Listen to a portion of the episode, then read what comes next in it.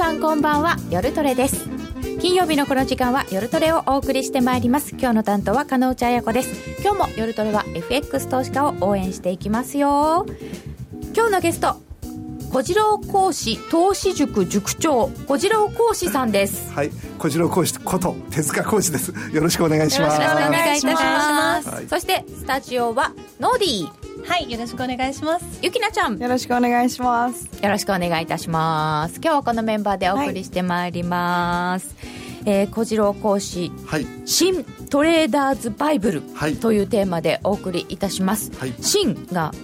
真実の真、ね、新しいじゃないんですね。はいそうですね、えー、このタイトルの5本が発売中でございます、はい、売れ行き好調なようですがどんな5本ですか、はいえー、3月に出しましたら1か月を待たずに増刷が決まりましてね、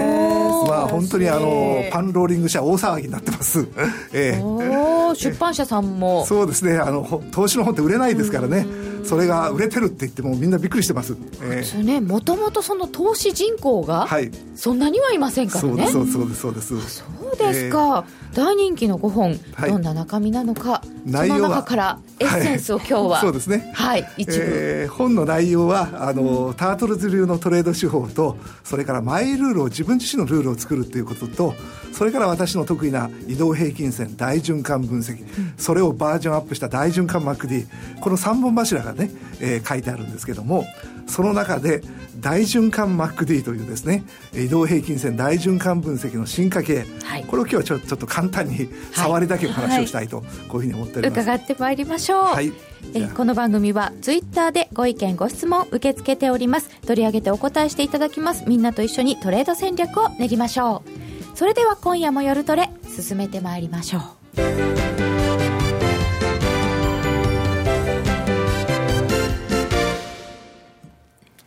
さて、小次郎講師、投資塾塾長、小次郎講師さんをゲストにお迎えしました、今夜の夜トレ。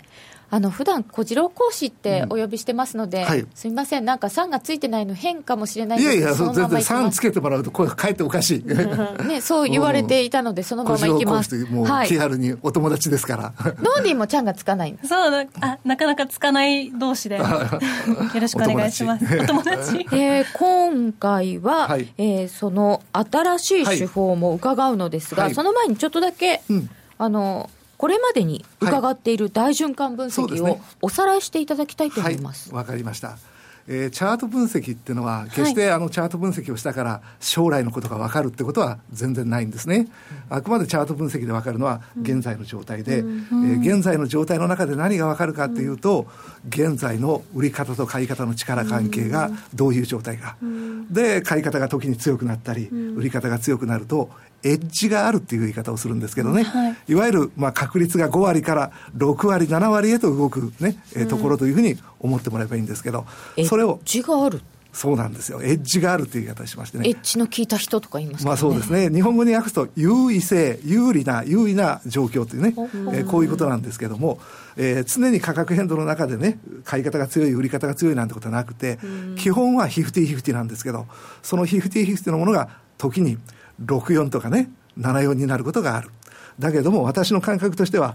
8割とか9割とかね、そういったところはなかなかない。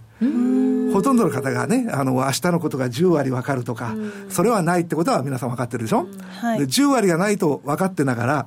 9割ぐらい分かるところはあるんじゃないの？と、9割ぐらい上がりそうだとか下がりそうだとかいうところに、まあ、どっと仕掛けていこうと思ってる方が多いんですけど、実は9割なんかもない。ね、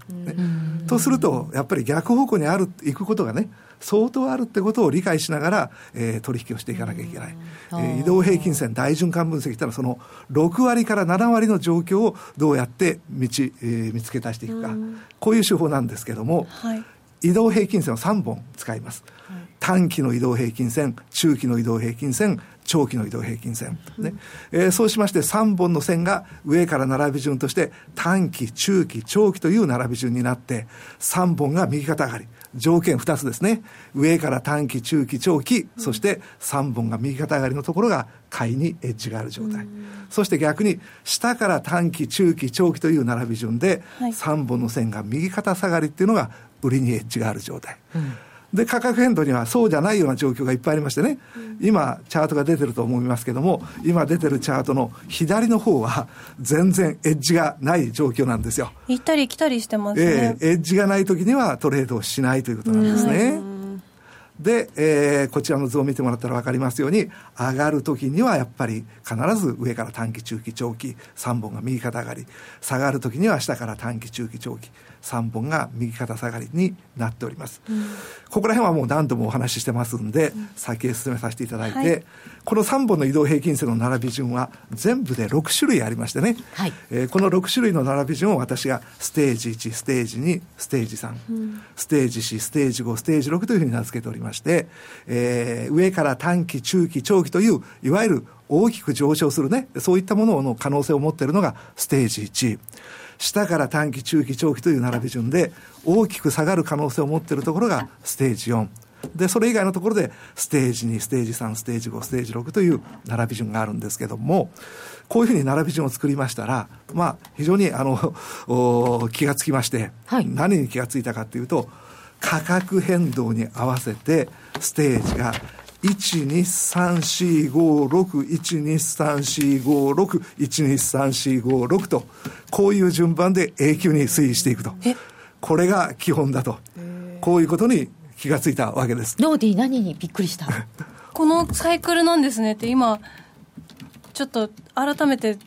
チャートを見てみないとわからないぞと思いつつ。そうですね、はい、でもこれ、はい、小次郎講師こう逆転はしないのですね。はい、あのこの並び順で動くのが100%かと聞かれると100%では残念ながらありません、うん、価格変動の中の約7割がこういう順番で動く、それでも7割って結構大きい方、はい、そうですね、うん、で残りの3割はどうなんですかっていうと、はい、今金口さんがおっしゃったようにですねこの並び順の逆で動くんですよ165431ね。えということは正しい順序時計回りで動くか、えー、反対時計回りでもあるかこれ以外にはない、ね、とするとその中でステージ1っていうのが大きく買いで取れるチャンスのところステージ4が大きく売りで取れるチャンスのところということが分かると、はい、ステージ6になると次にはひょっとしたらステージ1になるんじゃないのとかね、えー、ステージ3だったら次にはステージ4になるんじゃないの？そしたら大きく下がるんじゃないの？とかいうことが前もって分かります。うんそういう前もって準備ができるってことがすごすごいんですね。チャートは現状が分かるだけというお話でしたが、はい、次はじゃあこっちに行くかもねという予想はできる、予測ができるってことですね。しかもこの逆転するっていう場合にはその動きがまだ大きくない時点でそれが分かるっていうことですよね。そういうことなんです。ねえステージ1が大きく上昇する可能性を持っているところだとすると、はい、1つは6から1へ行くっていうのがね、一番可能性があるわけですけど、うん、2から1へ戻るってパターンもあるんですよ。はい、ステージ1から2に行って、まだ1へ行くとかね、うん、こういったような展開が非常にありまして、えー、そういったところがまあ取れるところだってことが分かると。ね。えー、こういうことが移動平均線、大循環分析の特徴なんですけども、ちょっと実際にチャートで確認してみようということで、はい。でね、えー、日経平均の冷やしチャートを持ってまいりました。ねえー、日経平均の冷やしチャートを持ってきましてちょっとステージをね私がスタートから順番に読んでいきますけども皆さんに感じ取ってもらいたいのは、えー、順番通り動いてることと逆順と常に1段階ずつ動いてるってことなんですね。ステージ1からスタートしまして232165432121 3456え、このように推移しておりますから、正しい順序で動くか、逆順で動くか、全て1段階ずつ推移していくってことが分かっていただけると思います。その中で、美味しいところが、ステージ1とステージ4。パッと見てもらったら分かりますけど、ステージ1でもね、実は小さな上昇がありまして、ステージ4でも小さな下げがありますから、うん、ステージ1で必ず買いで取れるとか、うん、ステージ4で必ず売りで取れるってことではないんですけども、買いで取れるところは必ずステージ1なんです。うん、売りで取れるところも必ずステージ4なんです。とすると、ひょっとしたら次のステージ1は大きく上がるんじゃないか。次のステージ4は大きく下がるんじゃないかということで、ワンテンポ早くステージ6のうちに準備するとかね、えー、ステージ3のうちに準備するってことができるっていうのが、移動平均線大循環分析の大変いいところなんですね。うん、大まかな予測をつけていけるっていうことなんですね。そして、えー、実はついてきた？大丈夫？ちょっとずつキャッチアップしてます。すいません。これね非常に分かりやすいからあの使ってください、えー例えば最近のね月足チャートを今日持ってまいりました、はい。えー月足チャートで見ますと非常に分かりやすくってこれはもうお1000えー2007年ぐらいから2016年ですから10年ぐらいのチャートですかね。ドル円の月足ですね、はい。2007年からの長いチャート。そうです。ステージ1、一番最初が、一番上が短期、中期、長期というですね、ステージ1からスタートしまして、それがあっという間に終わりまして、ステージ2、ステージ3、ステージ4とね、進行していきますと、下から短期、中期、長期という並び順で、3本が右肩下がり。これがステージ4です。ずーっと下がっておりますね。これが円高、ね、えー相場。これがずっとアベノミクスがスタートするまで続きまして、アベノミクスがスタートしたところで、ステージ4からステージ5、ステージ6となりまして、最終的にステージ1、上から短期、中期、長期という並び順で3本が右肩上がり。これが買いにエッジがあった。大きな流れとしては、アベノミクスがスタートしてからずっと円安相場が続いてたわけですけど、この月足チャートを見るとね、皆さんもお気づきになると思います。この円安相場、アベノミクスは終わりました。えーいよいよステージ1が終了しまして、ステージ2になった。えーこれから通常の展開ですと、ステージ3、ステージ4といく。もちろんここからステージ1に戻ることももちろんあるんですけども、この流れを見ますと、ずっと月足チャートでは、1、2、3、4、5、6、1、2とですね、まあ、時計回りの正しい順序でずっと推移しているとね、えー残念ながらアベノミクスはひとまず終了したということがですね、まあ、この月足チャートを見ると分かるとね、えーこういうことなんです。ああステージ1終わっちゃったんですね。はい。で、ここでいよいよ MacD のね、はい。話になりまして、はい。今の移動平均線大循環分析と MacD を組み合わせると、この移動平均線がさらに強力、パワーアップしまして、えーもう上級者にも使えるものになると。はい。はい、ユキナが今もう MacD って何って顔してるはい。けれども、その MacD の説明をさせてもらいます。してくれます。MacD 正式名称はね、はい。ムービングアベレージ、コンバージェンス、ダイバージェンス、トレーディングメソッドっていうね。MacD ってそんな大層な名前だったんですか？そうなん。びっくり。は使ってるけどね、はい この名前を見た瞬間にね、ムービングアベレージって移動平均線のことですよ。移動平均線ですから、MacD ってのはあの移動平均線の進化系だってことがわかるんですけど、コンバージェンスは収束、ダイバージェンスは拡散。日本語に訳すと、移動平均線収束拡散法なんていう大層な名前がついてるんですけど、収束拡散法、ね、難しいでしょ、こういう難しい言葉を使うのは私嫌で、私は MacD のことを何て訳してるかっていうと、移動平均線、くっついたり離れたり分析。わかりやすい。初心者の私でもすごくわかりやすい。2本の移動平均線がくっついたり離れたりすることを分析するんだと。じゃあなぜ2本の移動平均線がね、くっついたり離れたりすることを分析するんですかっていうと、はい。2本の移動平均線を使って、ゴールデンクロス、デッドクロスっていうの聞かれたことあります、はい。ね。えー短期移動平均線が長期の移動平均線を下から上に抜く、これがゴールデンクロス、ね、デッドクロスは短期の移動平均線が長期の移動平均線を上から下に抜くっていうのがデッドクロスで、まあ、テクニカル指標の中では一番有名な買いシグナル売りシグナルなんですね、はい。でもし2本の移動平均線がゴールデンクロスするとしたら2本の移動平均線がくっついてくるって分かりますかね、くっついた果てにゴールデンクロスしていくわけですよ。ずーっと一緒に行ったらクロスしないですしないしないしない。ね。ですから、この2本の線の間隔を見たら、もうそろそろゴールデンクロスするぞとか、もうそろそろデッドクロスするぞということが、先読みできますっていうのが、実は MacD のね、意味で、えー MacD の計算式をちょっと簡単にお話ししますけども、はい。MacD の計算式は、短期 EMA 引く長期 EMA。えー短期 EMA 引く長期 EMA。EMA ここで EMA なんてね、難しい言葉が出てきましたけど、これも移動平均線の一種で、はい指数平滑移動平均なんていう名前がね、もう難しい名前がついてるんで、一般の方、あの、大変ね、苦手なんですけど、これ、移動平均線のやっぱり進化系。ね。えーですから、短期移動平均線引く長期の移動平均線。ね、短い移動平均線と長い移動平均線の間隔を見てるのが MacD だと思ってください。ね。指数平滑移動平均線ってのは通常の移動平均線に比べて直近のデータに重きを置いた、ね。えー普通の移動平均線ってのは10日移動平均線って言ったら10日間の終値を足して10で割るってことですから10日前の価格も昨日の価格も同じ、うん。ね。うん。重要さで扱ってますね、ところが常識的に考えてもらってね、昨日の値段が高いか安いかっていうのは今日の値段に相当影響がありますよね、10日前の値段が高いか安いかっていうのが今日の値段にどれぐらい影響があるんだいっていうとやっぱり近い値段の方が影響度が大きいじゃないですか。ということで直近の値段により重点を置いて、えー平均したってものが指数平滑移動平均線で海外では、まあえー単純移動平均線よりも指数平滑移動平均線の方が重要視されていると、へえ変化に、まあ、対応が早いということですかね。そうなんですそうなんです。ただ、まあ、そういう難しい話は置いといて置いといて。MacD は、ね、移動平均線の間隔を見る、ね、えー指標です、何のために間隔を見るんですかっていうと日本の移動平均線がゴールデンクロスする、ね、これが開催の非常に大きなものですけどそれを先読みする、ね、日本の移動平均線がデッドクロスする。これが売りの大きなサインですけど、これを先読みするためのものなんだと。こういうことですね。はいここまでくっついいてくる離れていく、はい。まあその辺を見るということですね、はい。はい。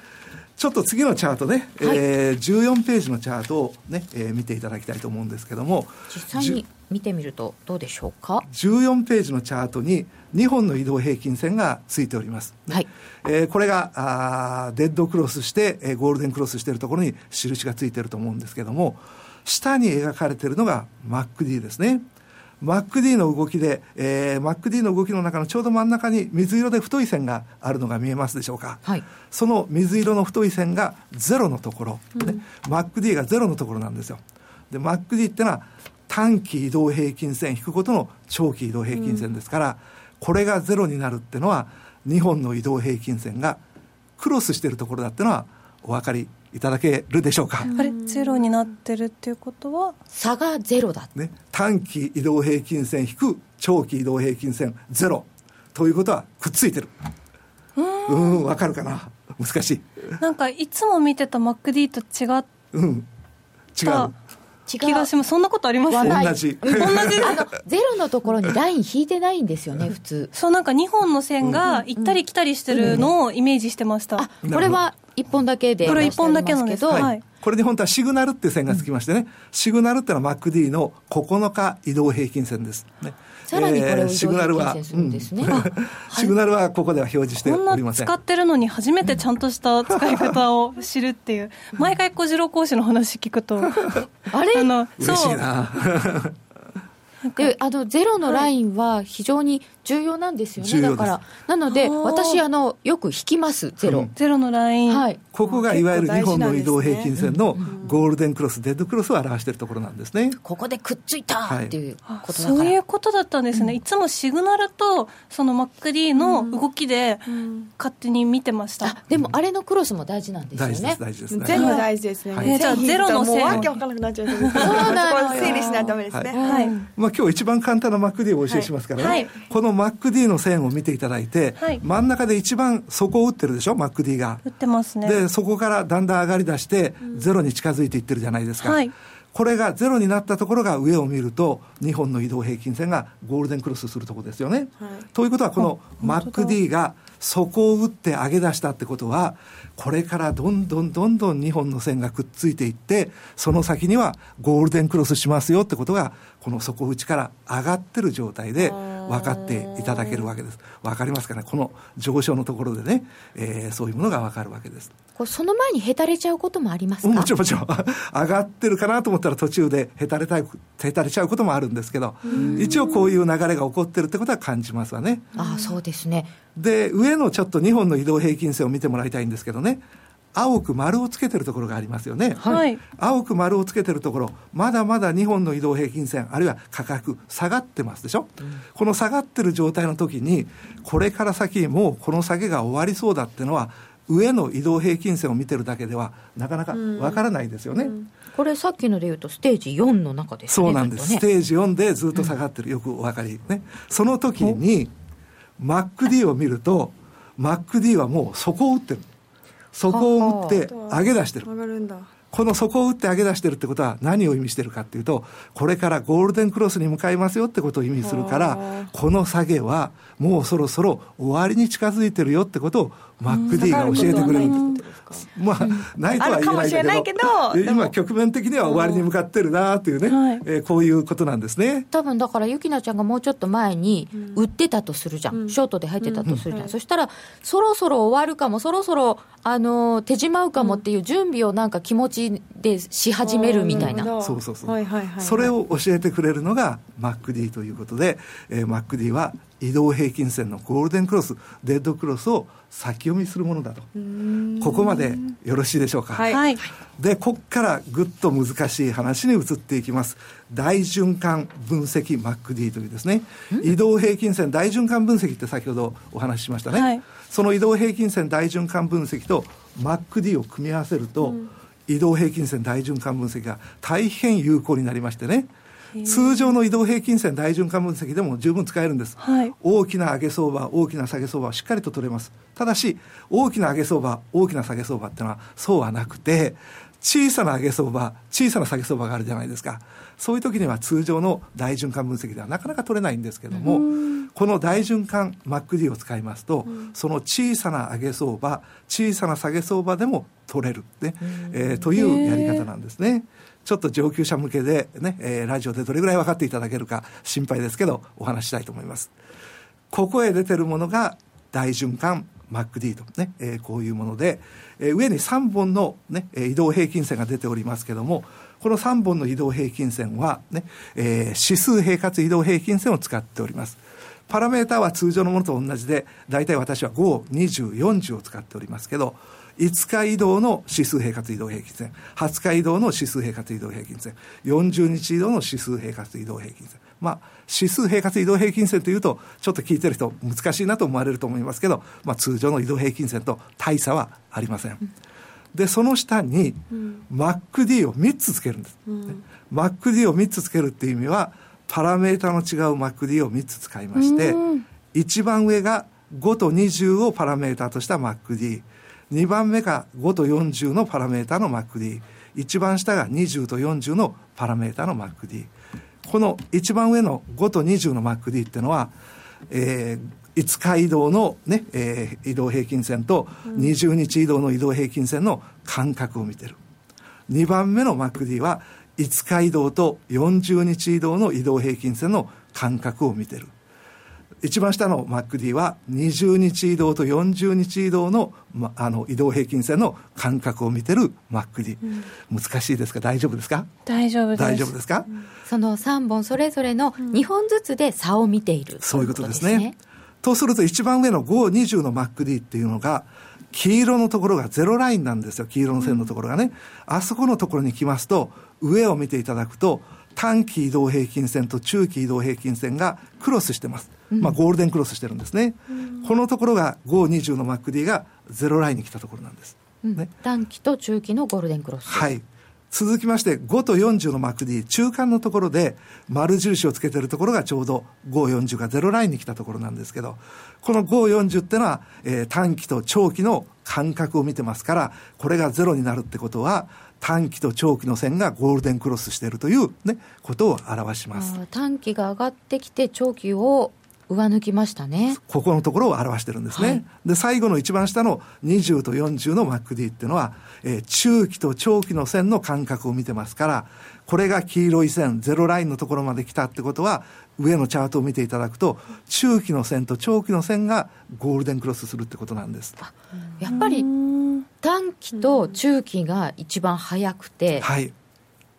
中期と長期が一番遅いでさすよねすがですね。そういうことなんですね。なるほどで、この上のチャートを見ていただくとね、まず一番スタートのところではステージ4という状態でスタートしました。はいそれが最後には安定上昇のステージ1に変わっているということがわかりますね。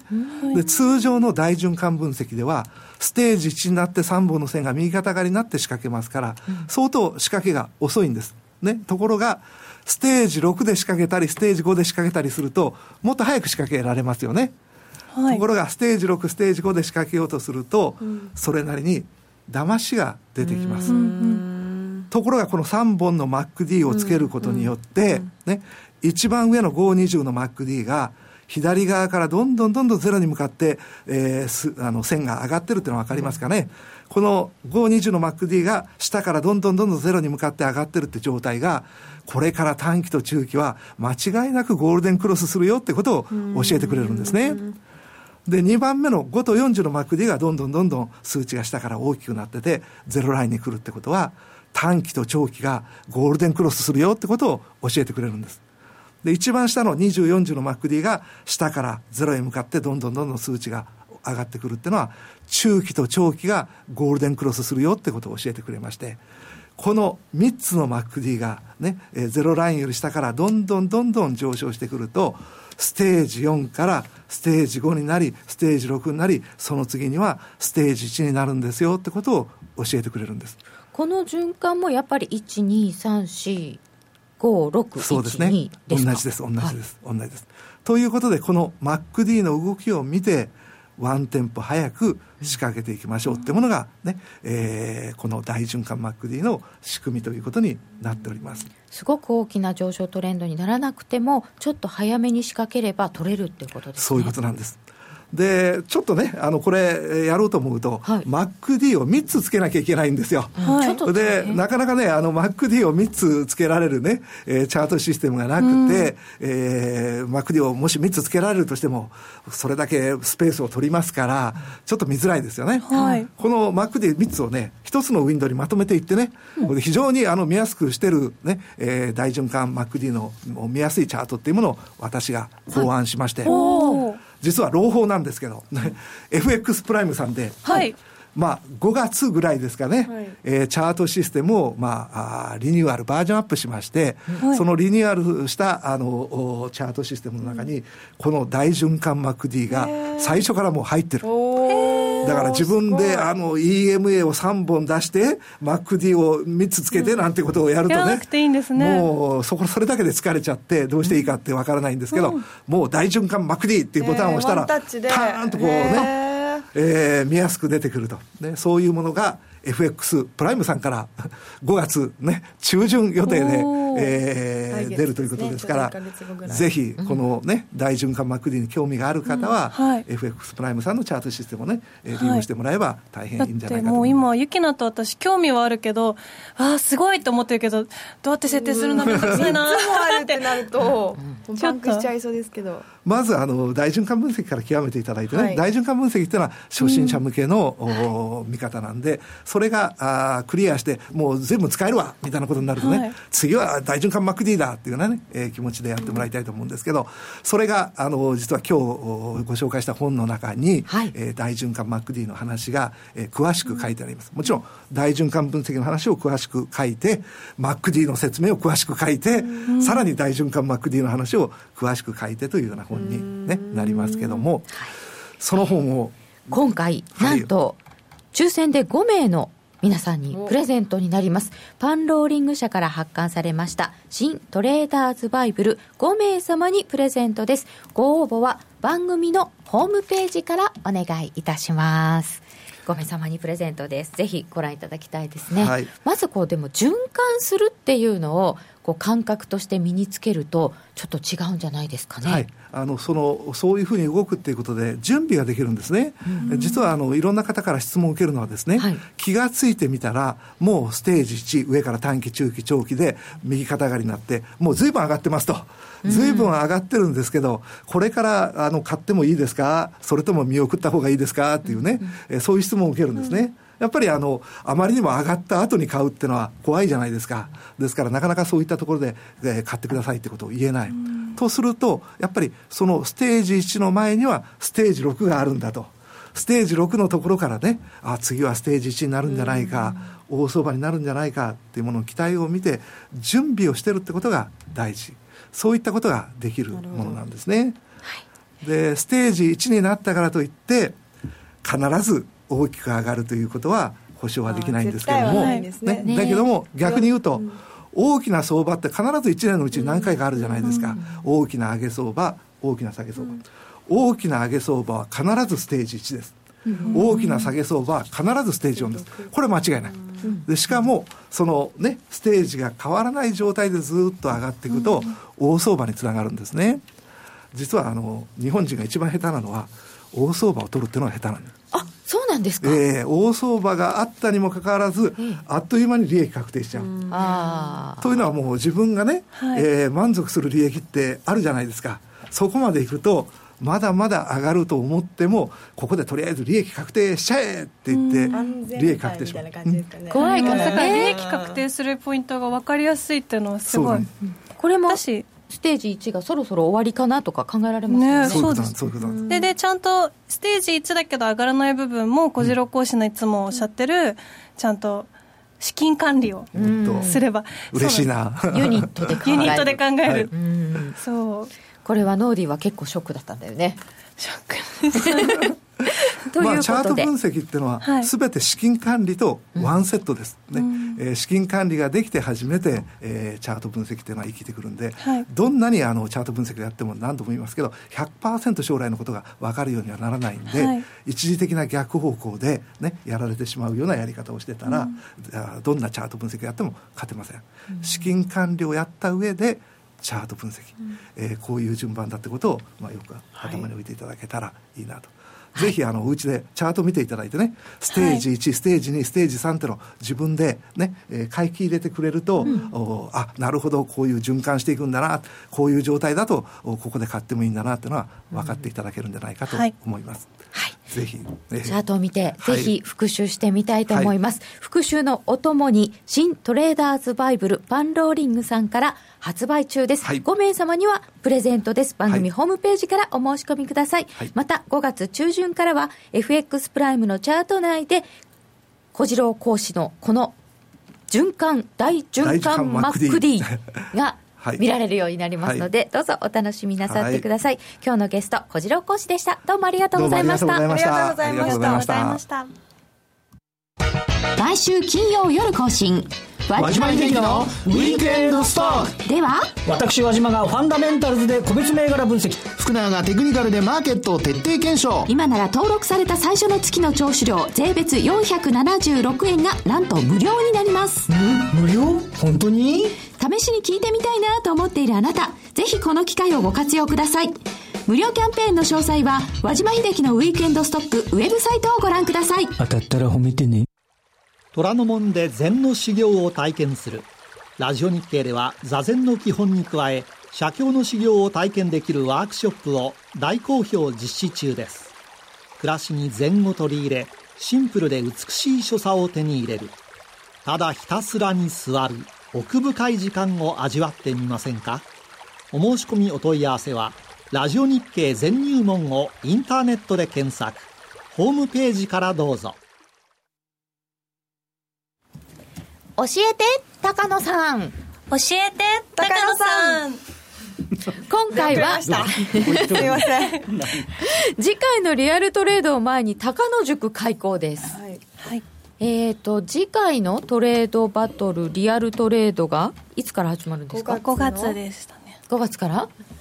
何日だっけ？6日？5月の6日から？雇用統計の日。あら雇用統計の日に始める。雇用統計から始めるんですか？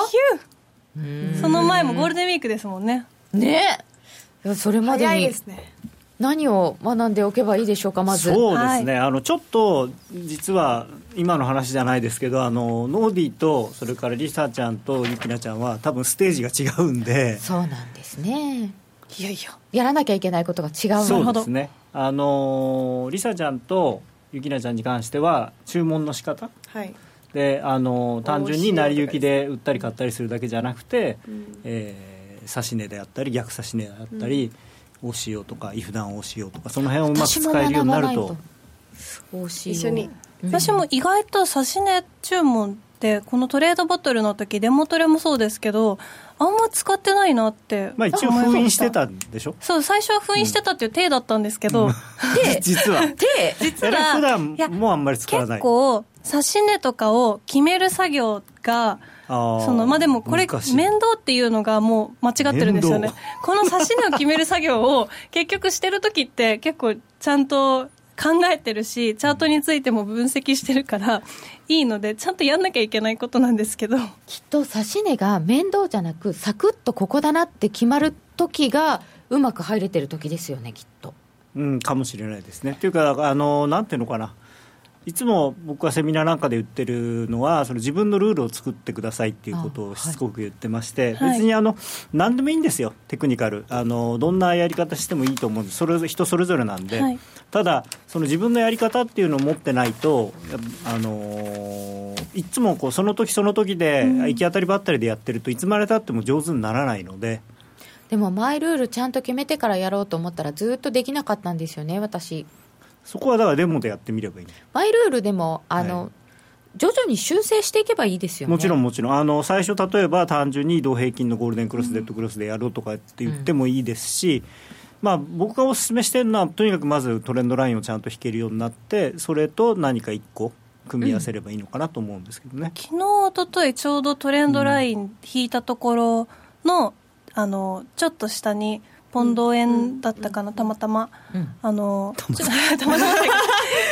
ポンド円。ね真面目で真面目に。そのいいのがついて、でショートであのちゃんと取れたのがあったんですけどたまたまじゃなくてこれがね永続的にできるようになるといいんですけど。あのー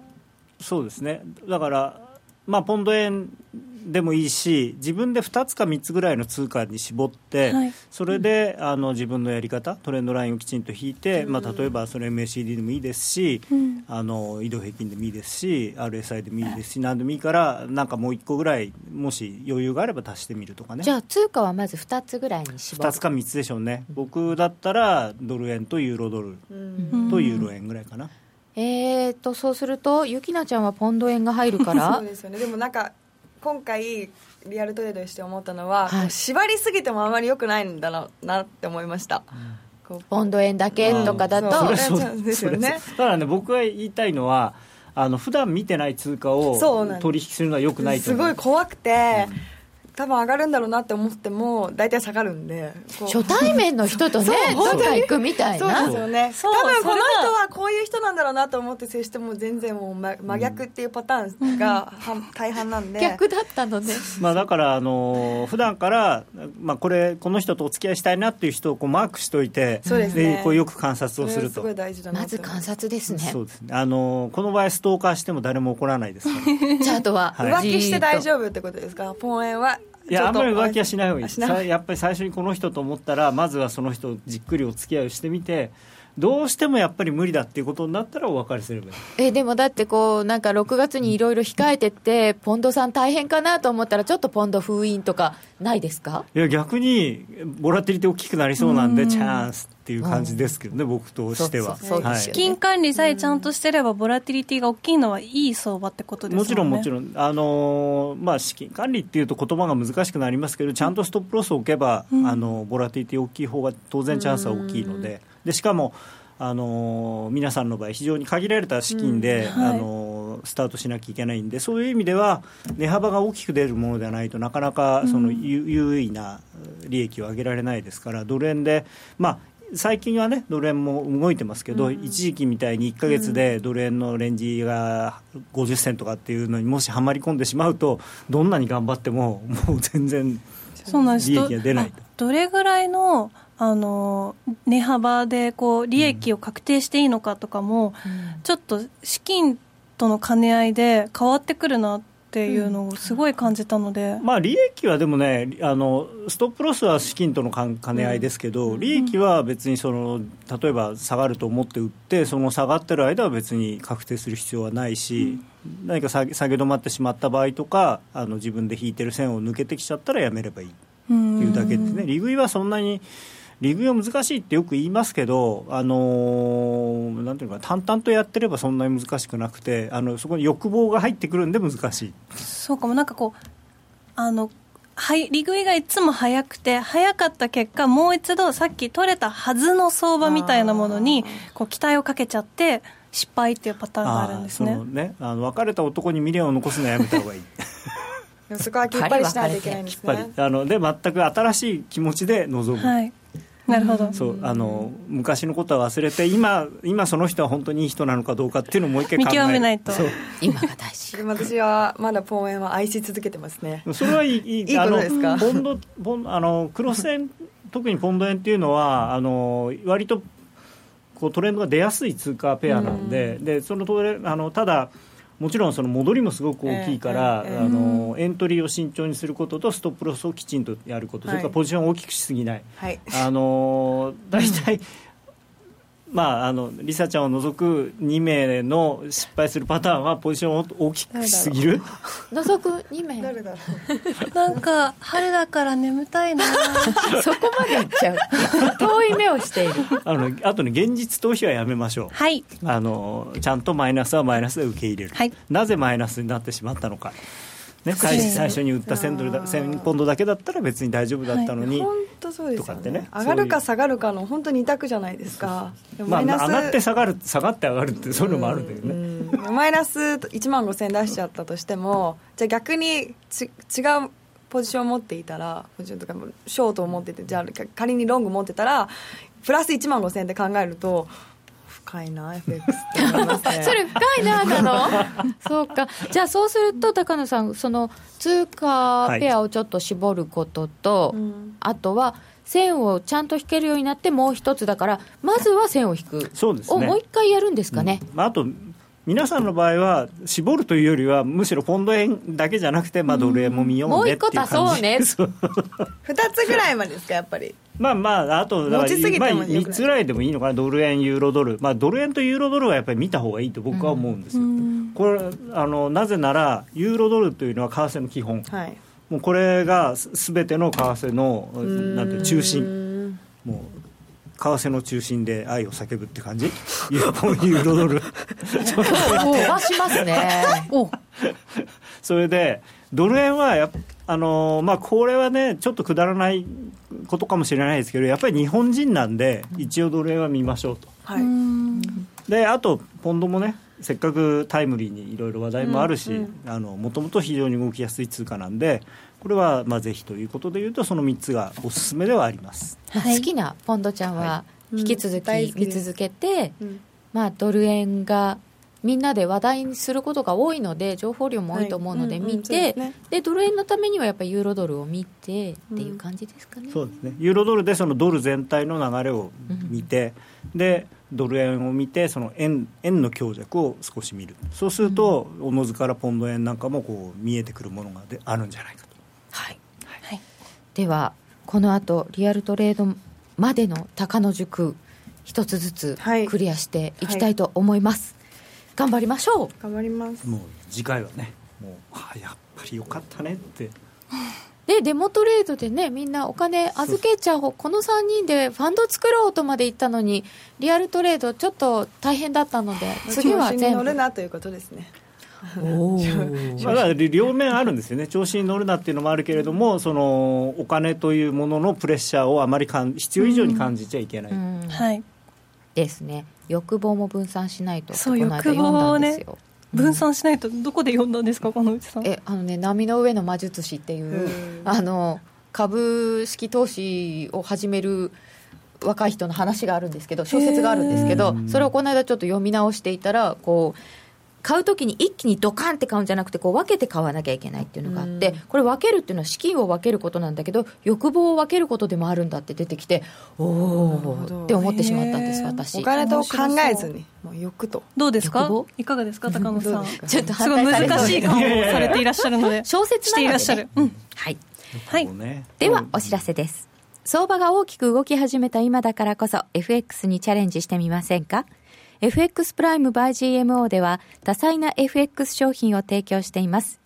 自由に取引できるスタンダードな FX なら選べる外為を。ストラテジーを選んだり作ったりシステムトレードをするなら選べるミラートレーダーとちょいトレ FX そして値動きが小さくても取引チャンスがあるバイナリーオプションの選べる外為オプション。自分の投資スタイルに合った FX を選べます。FX を始めるなら FX プライム by GMO をご利用ください。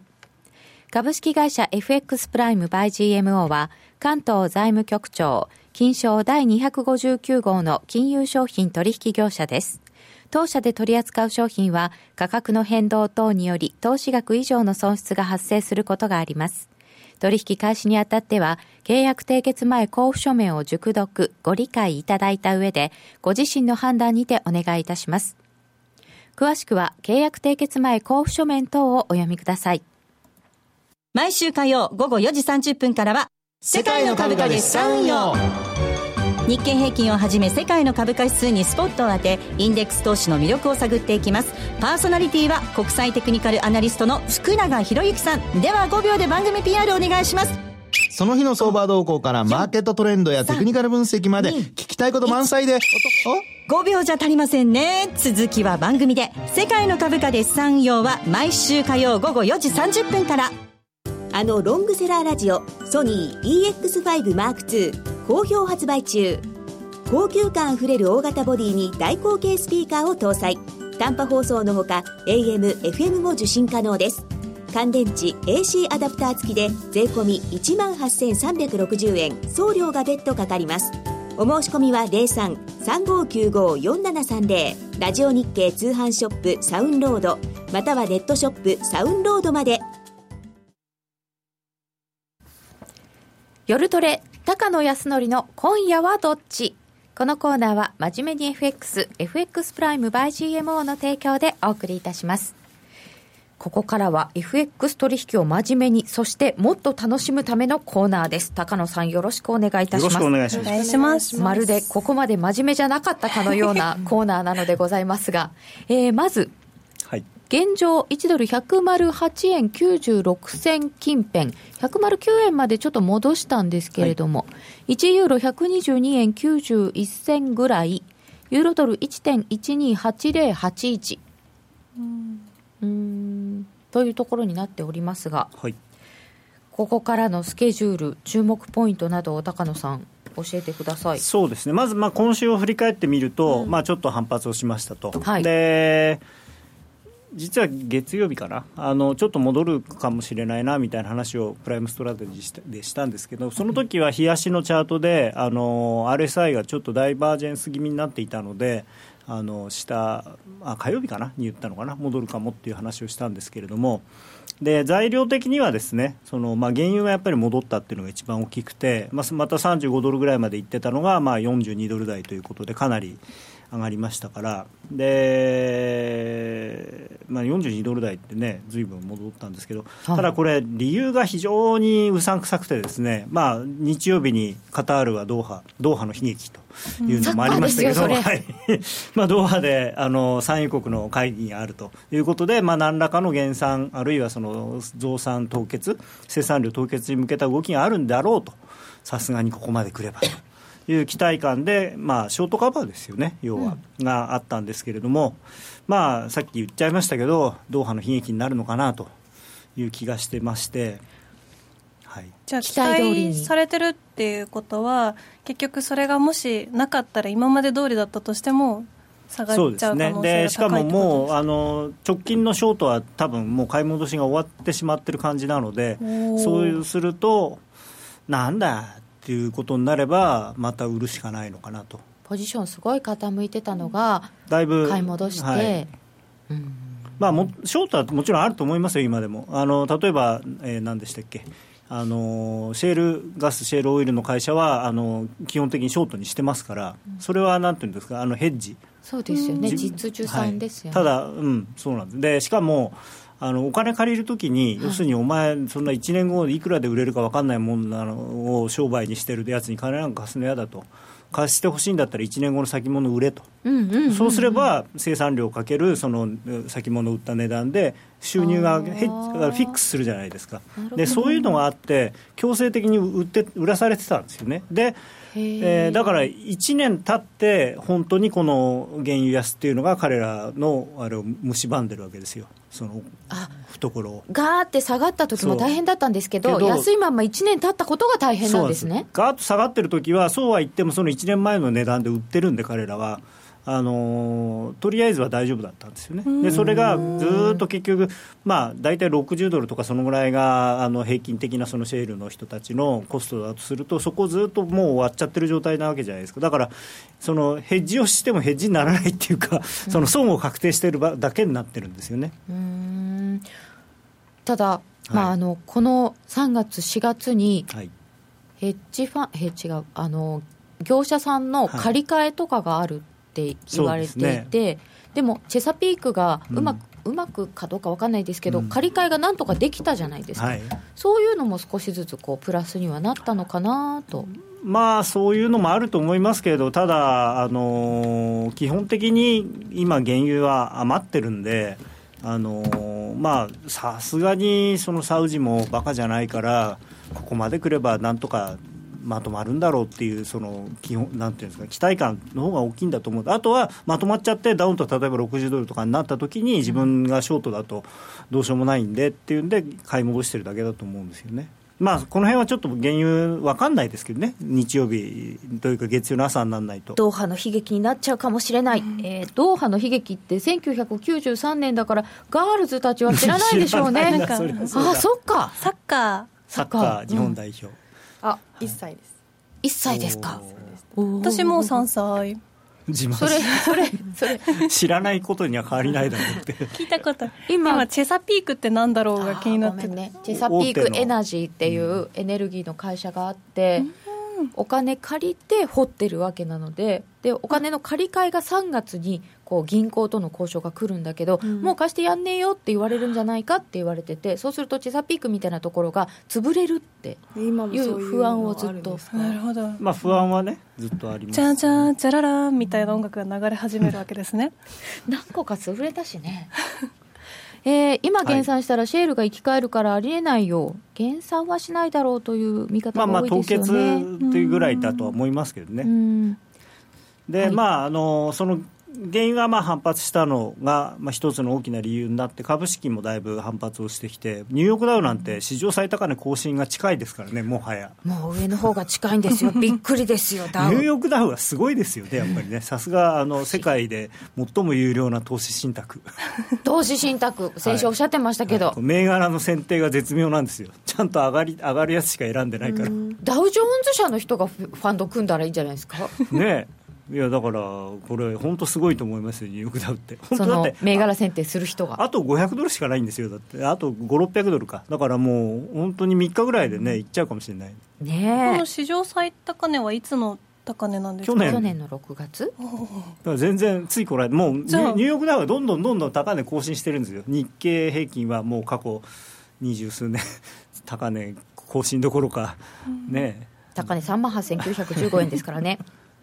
どこに行っちゃったの？怒ったように言ってもしょうがない。もっと大胆に入れ替えればいいのに銘柄そういう、でも、でもまあね、そういうはい。問題なんですよ。あの指数ですからえでも結局。SP500 も高値取ってるんです、アあそうメリカは。なんですよね。すごいですよね、はい。確かにすごい。本当ね、500種類で作ってる指数なの。ダウ上ダダウ工業株30種平均というのは30社しか入ってないのでしか、も工業株でもなんでもないしさ。えそれの500種類バージョンで。高野さんが言うように、銘柄入れ替えれば、いいのだけ集めちゃえば高値取れるじゃん。うんうん。でも500全部、全部じゃないけど、いいのもあれば500悪いのもある、うん。だからアメリカはいいのが500個あるんですよ。だとしたら、やっぱそれもすごいことですよね。規模が規模ですもん、うん。ということで、株式市場も反発しました、日本以外は。で、えーまあ、ただ問題はですねドルがちょっと上がってきちゃっていて要するに、あのアメリカさんとしてはですねドル高嫌だって FOMC で何回も言ってドル高続くと利上げしないよなんて言ってるのにもかかわらずドルはあの月初から下がった分をもう取り戻しちゃってるんですよね。はい。でまあ、それとともに資源国通貨高と、まあ、これは完全にあの原油の影響ですけれども、ポンドとかキーウィとかカナダとか強いと、で一方で資金調達通貨の円、ユーロ、スイスは安いと、うん、スイスも安いんだ。そうですね、まあまあ、ユーロとスイスはほぼ固定ですから、ということで、はい。復習しましたが、はい、で、えー、よいしょ、あれ、ページのか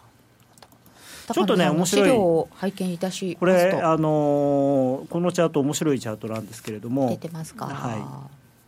えーこの緑色がですね、えっと、日経平均の先物。それから紫色が原油相場それから赤が、えー US アメリカの10年債の利回り。で白が、えードル円。でこれいつも大体こおれー。それみんなこう揃って上がったり下がったりするんですけど今月っていうか今週に入って先週からか、はい。えー、と原油はこんなに上がってる、で日経もこんなに上がった、うん。でもアメリカの長期えー長期金利があんまり上がってないんで、ドル円がそっちの長期金利に引っ張られちゃってて、あんまり上がってきてないんですよね。なんでこんなに金利上がらないんですか？まあ金利上がんないから上がんないんです。上げないよって言ってるから、はい、はい。とドル円はなかなか上がらない。そうなんですね。だから普通これだけ日経が上がったり原油が戻ったりしてれば本当にこのチャートで見るとドル円113円ぐらいまであってもおかしくないぐらいの値幅あの幅戻ってるんですけど特に日経とドル円って本当に仲がいいはずの人なのにまあ、いいことなんですよ、円高なんだけど、日経がそれだけ上がったねって思えばいいことなんですけど、日経こんなに上がってるのになんでこんなにドル円上がらないんだっていうふうに見ると、ちょっと嫌な感じもしします。今まで仲良しだったのが、これだけ乖離すると、不穏な感じが。だからね、ドル円の頭重いっていうことですよね、まあ、あの季節的に4月は最近、頭重いんですけど。はい。であとはその昨日からのニュースでいうとあの財務省会合あの G20 の場で日米の財務省会合をやって、まあ、麻生さんはこれあの、まあ、お役人に言えって言われたんでその、まあ、円安に対する懸念を表明したわけですよね、ルーさんに。そしたらルーさんはそれ全くスルーしてくださって、まあまあこれからこれまでの G7、G20 のコミットをちゃんとすべての国が遵守することが重要ですよね、中国と日本も含めてと、まあ、そうは言ってないですけど。というようなのがあったところで一体じゃあ今夜はどうなるんだろうというところには今日もたどり着かないいやあのさっき結論はあの9円台は売りでいいと思うと9円台は売りでいい、はい、9円台は売りでいい。今日一瞬乗った9円台は売りだった、まあ、一瞬っていうかずいぶん乗ってましたあそうか、うん、夜ね。10円に近づいてましたもんね、はいはい、そうですね。日中ね結構いったなと思いましたが、はい、その辺を考えていただくと良さそうです、高野康則の今夜はどっち？このコーナーは真面目に FXFX プライム by GMO の提供でお送りいたしましたさて高野さんここでお知らせがあるんだそうでございますが。はいえーと、先週かな？あのガイタメウォッチというですね新しいアプリを、あ、ノーディが教えてくれたやつ使ってるやの、うん、まあ、リリースをいたしまして、はい、おかげさまで、えー、非常に好評にたくさんダウンロードしていただいてるんですが、うん、なんかねすごくいい評判がいいんですよ。これめちゃくちゃ使いやすいんですよ、はい、なんか新しいものの発見？あもうなんかびっくりした。この間あのなんだ価格と、はい、あの通貨ペアを設定できるって話し、多分私してたと思うんですけど、ボラティリティ通知とか、シグナル通知っていう他のもあって、ボラティリティ通知は何分間って自分が設定した例えば3分30分とかそういう時間の中に、あの通貨ペア好きなものが何十ピップス以上動いたら通知をくれるとかっていう。だから例えば指数とか発表されたとかいろいろあるかもしれないですけどわって動いたところをこうチャートでしっかり見れるいつもうずっと見てなくてもあ今なんか動いてるなんかあるぞっていうこう鼻を利かせられるっていう。まあ、基本的にその、まあ、専業トレーダーではなくてずっと見てられない人のために代わりにこうあのプライムが見ると。で動いてるよとかあれちょっと来ちゃあのレレートのところまで来ちゃいましたよとかっていうふうにこう通知をするしてくれるという。あとシグナルとかも,、も結構たくさんある。例えばボリンジャーで当たって、はい、ここ売りシグナル出てるよみたいなの全部教えてくれる、えー、ちょっとこれねぜひ皆様探したいです、ガイタメウォッチ。はい。あの、はい、もちろん無料であの使えますので。ご覧になってみてください。アプリです、はいえー、さてそろそろ番組もお別れのお時間でございます、えー、今夜はどっちは109円なら売りです。はい。えー、来週の夜どれもどうぞお楽しみになさってください。延長戦少しだけあります。お時間許せばそちらもどうぞ。それでは皆さん今日はこの辺で失礼します。おやすみなさい。おやすみなさい